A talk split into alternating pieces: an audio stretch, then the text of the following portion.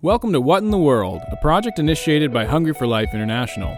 Today's podcast is titled Know Before You Go, and Jess will be interviewing Angela Goertzen. So grab your headphones, sit back, relax, and listen as they talk about things they have learned from sending teams. Okay, hi, and welcome back to the Hungry for Life podcast. We are calling What in the World, all things related to global nonprofit. Um, today we have Angela Goertzen. Hi, Ange. Hi, Jessica. And today's topic is Know Before You Go, a guide to sending short term teams and the impact that they have. So, I want to introduce you a little bit. I want our audience to get to know you. So, mm-hmm. why don't you tell us a bit about your role here, how long you've been, and what is your title? What do you do? Sure. Thanks, Jess. It's great to be here. And just have a conversation with you about teams and work. And uh, so, thank you for the opportunity. So, who am I? How long have I been here? Well, I started working at Hungry for Life in 2004, full time, but have been a part of the ministry since it started in 2003. Dave approached me in the summer of 2003 saying he was interested in starting Hungry for Life and uh, what I consider coming on staff. And I said, yes, took me a few months to get there, but I said yes.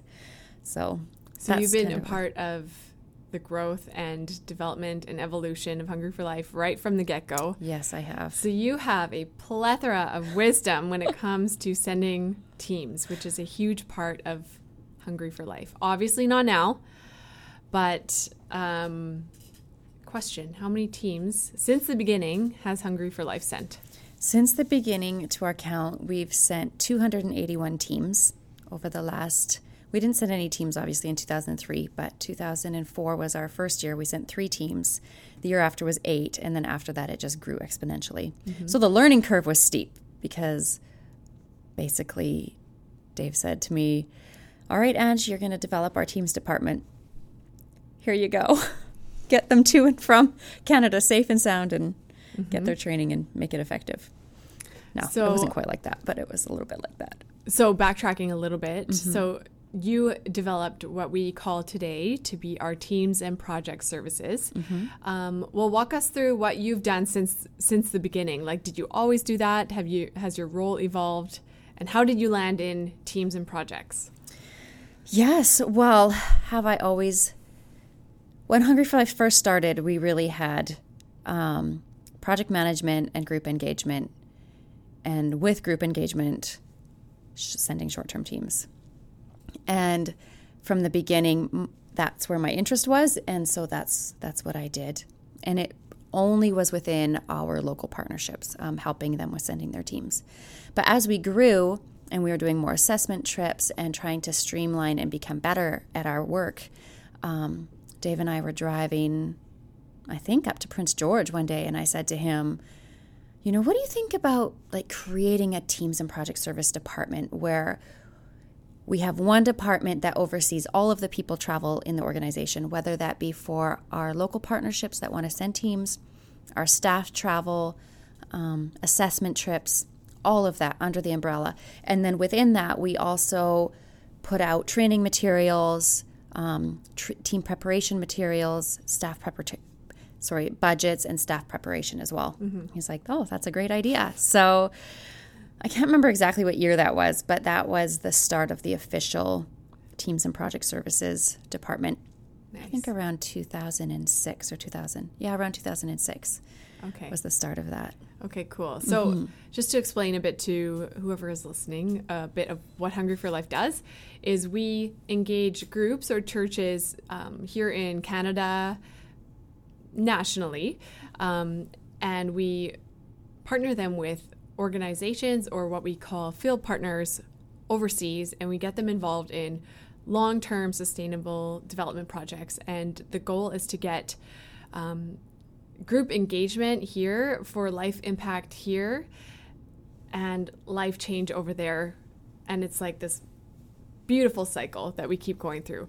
Um, mm-hmm. So, so that's what Angela is talking about when she's saying that we send teams, like part of the project development um, is sending teams, and we can we will explain a little bit more about that later on in the podcast. But and what is the process of sending a team? What does it look like? Because in my mind, me and five five people, we want to go on do some volunteerism. I just hit expedia.ca, off we go.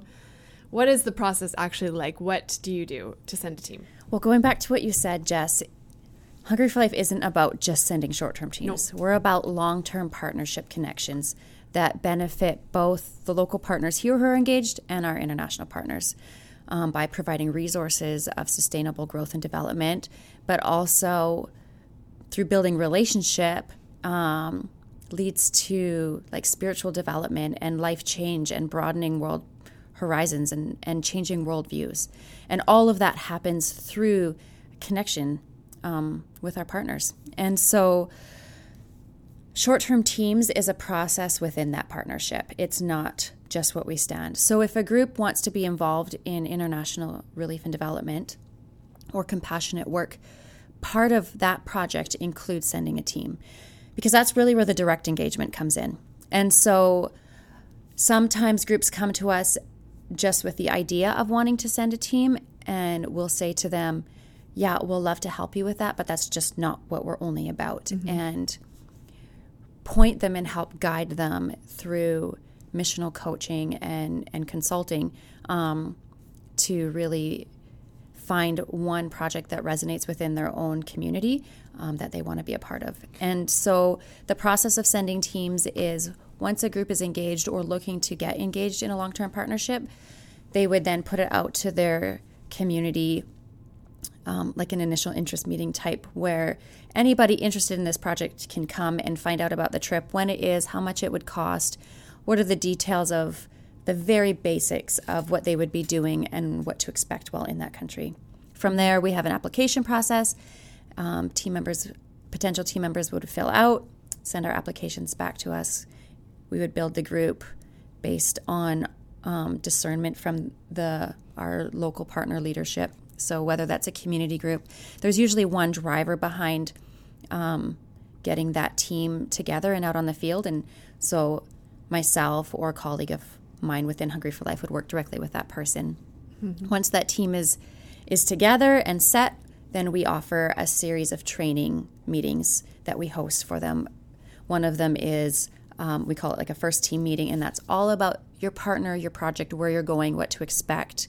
Another meeting is all about the cultural context, the co- where you're going, what you're doing, who you're working with, and, and what they're all about, and um, and then a couple of meetings in between there. So to help mm-hmm. really prepare and and set expectations of of the people that are traveling mm-hmm. and uh, get them prepared so they can feel successful and be successful. Mm-hmm. Yeah yeah, and I, I really I want to emphasize what you mentioned before about it not being about going on a trip because right. that is not what we do right. at all. That's right. Um, we are all about long term sustainable projects. And would it be safe to say that teams are essentially a byproduct of the entire thing? Like, like uh, teams, they help with engagement. They help with um, like heart change here. Mm-hmm but they're not the they're not the one thing that we do. It's kind of just a byproduct of of the whole process. Yeah, I would say instead of byproduct, catalyst is the word that comes to mind mm, because one. it yes. acts as an avenue for that engagement, mm. um, for that experience of life change. You know, we did a survey last year with everybody that participated in short term teams, and of the results that came back, it was an amazing. Um, testimony to how people have really changed in their involvement in um, community work, community service work for, with within where they live. Their giving to international compassion has increased. Um, their worldview and just understanding of what poverty is has really changed. Like the catalyst is a great word. Yeah, the yeah. engagement of being involved and traveling and meeting people and building relationships is has been incredibly impacting for the people that have gone mm-hmm. in a positive way. I feel like we should rename this podcast "The Catalyst." semicolon short-term teams. Yeah. Um, yeah, well, we're going to talk more about that in a Sure. second.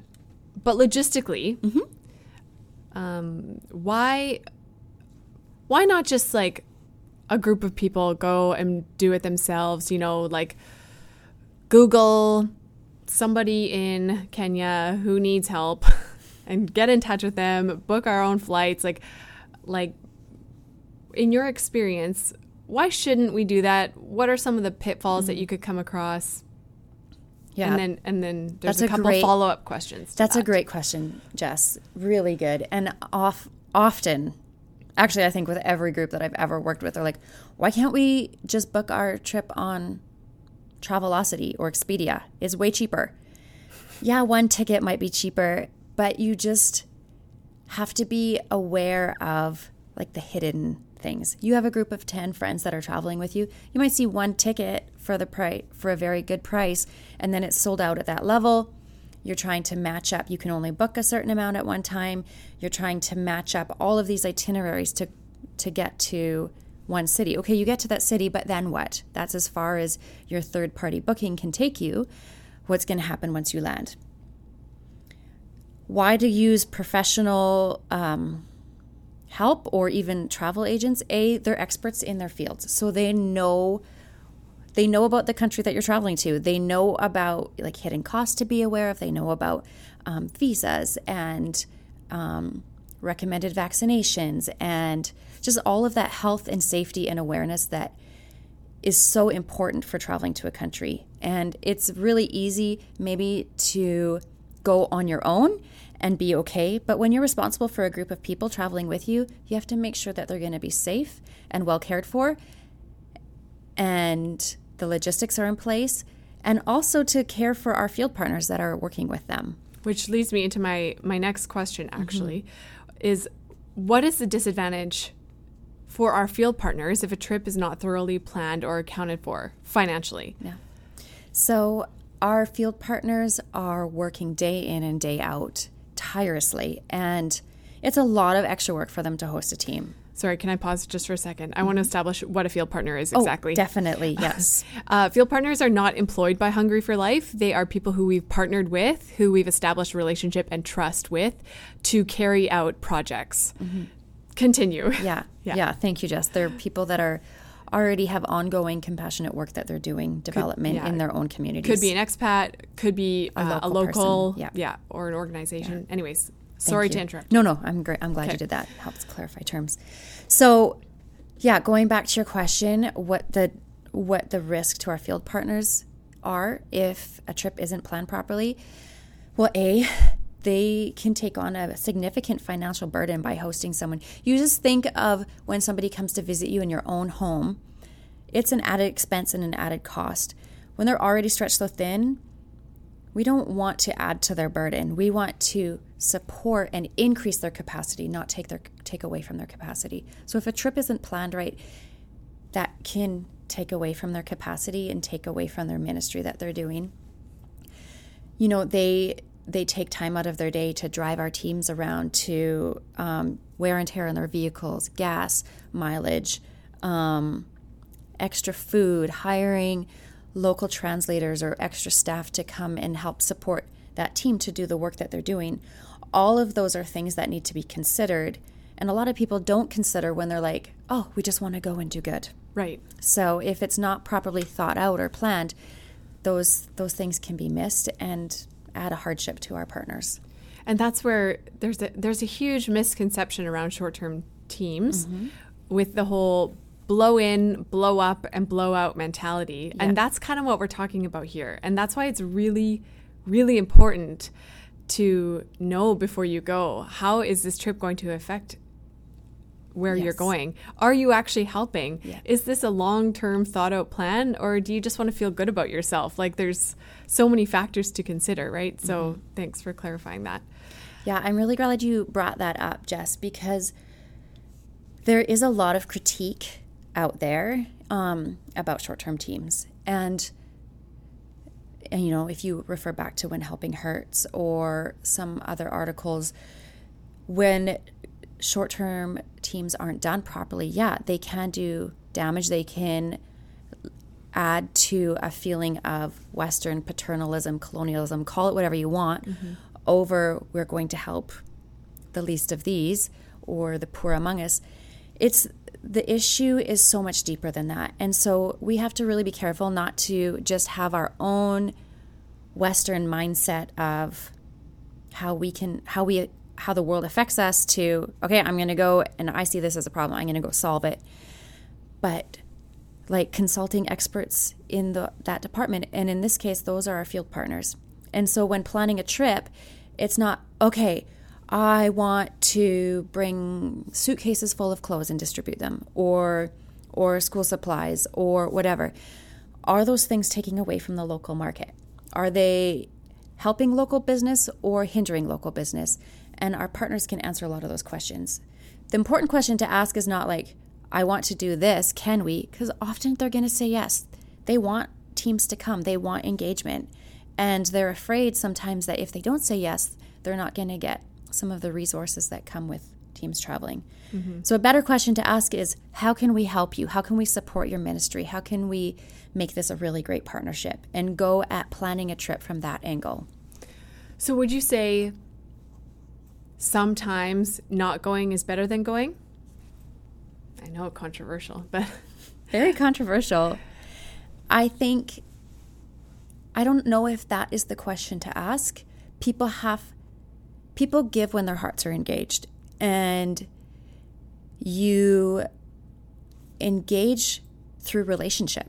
You get to know things through relationship and if you don't have that personal interaction you're not going to have a relationship. You're not going to become quote unquote attached to whatever is going on there.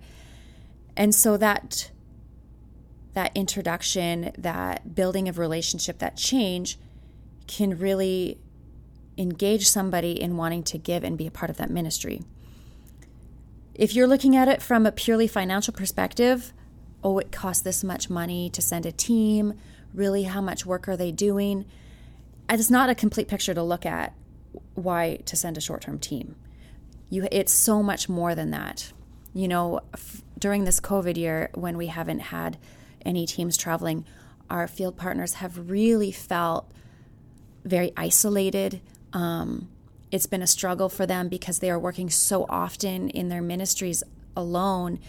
When teams come, it really encourages them and gives them a lift and a boister to, like, yeah, we can keep doing this. We've had encouragement. We've had like people that have poured into us and encouraged us as people doing like on the field work and so so that's been missing and that's been been hard for them and then also the financial aspect is a huge part of it as well is you know when teams come they do fundraising they do leadership training it's not just about you know painting the classroom anymore that's mm-hmm. that's an archaic way of planning to do teams mm-hmm. it's more how can we come alongside you and support you in what you're doing mm-hmm. whether that is through teaching and training just these are the skills that i have coming with me how can they best be used to elevate your ministry or your work? Well, and I can think of a bunch of examples just off the top of my head mm-hmm. of people who have engaged here for the first trip ever and 10 years ago and are still are still doing it we can think of name i think we're probably thinking of the same name right now yeah um, and th- that person who is now heavily involved in haiti and like had they not gone i don't know if that heart would have been there and even even for me getting involved in in missions work to start it all started with my very first trip. Yeah me too. And yeah okay mom and dad sent me on a missions trip during high school just to get rid of me. Mm-hmm. but it was so life changing and now like like the outpouring is exponential. Like you can't yeah. really put you can't put a value on that. Right. Um, i'm not saying me in particular. I'm saying we have countless stories of teams going over and over and over again because they want to continue to invest. Yeah. yeah. Yeah. And a lot of it comes back to a, a motivation of why? Why are you going? Are you going um, to solve problems and make yourself feel good? Which is not that byproduct of feeling good about giving isn't a bad thing. I, like I said earlier, the statistics from our survey of people that have impacted their own communities because their worldview has changed by going on a trip is amazing. And I would never take that back. Um, I'm trying to remember where I was going with this, but just, yeah, being culturally aware mm. and intelligent about the community that you're traveling to and the cultural context that you're working in. We, um, part of our training that we do that I have helped build and really um, encourage all travelers to do is just learn about different cultural dimensions. There's Geert Hofstede, you can go to his website and look at different cultural dimensions and cultural contexts and learn about like power differentials, long term planning versus Im- immediate live for the day, um, gender differences. There's another book by uh, Sarah Lanier called Foreign to Familiar, and she talks about hot culture versus cold culture. So, ours in North America is a cold culture. We're very individual oriented, task oriented, doing oriented, where hot culture, which is about two thirds of the world, is very group oriented. Everything affects the group. Um, very relationship oriented. So it's about the relationship first, not about the task. Mm-hmm. And as North Americans, we have to be very careful that we don't put too much weight on the task that's being done, but value the cultural context of where we're working and what we're doing and what are those norms and values that need to be upheld. You just answered my next two questions. Oh. without even knowing it, which were um, what what advice would you give so that a team has the biggest impact mm-hmm. and the least disruption to our field partners mm-hmm. or to anyone overseas? Um, and practically speaking, what is a common oversight that you've seen in teams, and how what's a what's a good example to overcome that? But you kind of just answered that is like being culturally aware, planning before you go, spend time like learning listening, mm-hmm. not going in with this idea of productivity always and first. Yeah, exactly. Because that's a huge misconception for a lot of countries that yeah. that's what they value most. And the North American way is better, right? Yeah. Like it's. Yeah. Yeah. And advice I would give people traveling, whether for compassionate purposes or even tourism purposes, just get to know a little bit about where you're going you know, history and significant events that have happened in those countries makes up the fabric of who they are and who the people are, the, their language. And if you get to know a bit of their history, you have so much more understanding of why why things happen the way they do, why behaviors are the way that they are. And it can really bring a huge value to the whole experience of being a part of that trip and that traveling. Mm-hmm. Yeah definitely. And just to touch on on all that, mm-hmm. like for what Hungry for Life does for yeah. teams is we, you, we. I have an amazing team that I work with. The TPS teams and project services people, the lovely ladies we call TPS department, uh, always put together a folder of information for every team member that goes on like cultural orientation, yeah. um, any relevant travel information that you need to know, what kind of visas or insurance you're going to need, any kind of vaccinations, mm-hmm. what you're up against, and like it is just so beneficial to have that information before you go. People people love their folders. yes, they, they do. They um, definitely do if they read them. Yeah. I mean that seems like so long ago that we sent any folders out. Yes. One day again. Yeah. But yeah. It'll all be digital at that point. Yes. No, no more folders. Well, probably actually. Yeah. But yeah, going back to your question, um, like practically speaking, what are some common oversights? A lot of feedback that I get because I we do follow up um, feed, feedback forms for all of our team members traveling, mm-hmm. and a lot of the almost every team or every team for sure, and most of the members say I didn't know what to expect, but this isn't what I expected. And to be honest and very frank, it's a little bit frustrating because we do put a lot of work into those preparation materials and it's all there for team members that are traveling. Mm-hmm. But on the other hand, again, it's going back to that go with an open mind as a learner. Mm-hmm. And and and the attitude of like how can i help and support not what do i want to get out of this experience because if we go with the attitude of a learner and how can i help and support it's going to take away that need for having to do do do and and even that view that our neighbors from the south have of us as north american westerners that we don't value relationship that it's all about getting a task done mm-hmm. and that we um, are kind of critical of of the hot cultural context, um, it just tears down a lot of those barriers and really allows relationships to grow and flourish and be beneficial for the long term on both sides of the equation. Mm-hmm. Yeah. That's super valuable and helpful information. I'm sure for a lot of people who who just want to know about short-term teams and how it works and why we do it and all that kind of stuff. So thank you for joining. Thank you, Jess, for and for me. imparting your knowledge and wisdom.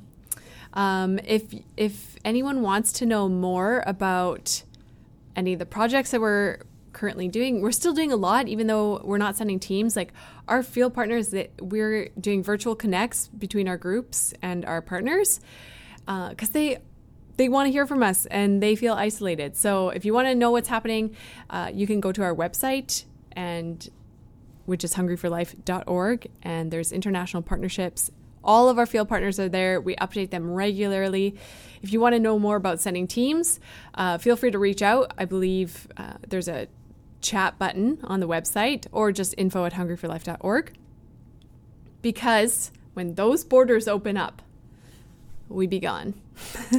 so true. And so we are ready. We are so ready, and we're going to have all the update up to date information. And if you want to know, just reach out. Thanks for tuning in, and that is a wrap. Thanks for listening to What in the World, where we seek to educate and inspire. Here at Hungry for Life, we are passionate about your group having a global impact and eradicating needless suffering. For more information, head over to our website at hungryforlife.org. And you can find us on Facebook, Instagram, YouTube, and wherever you may listen to podcasts. Tune in every other week for another conversation about what is happening at Hungry for Life.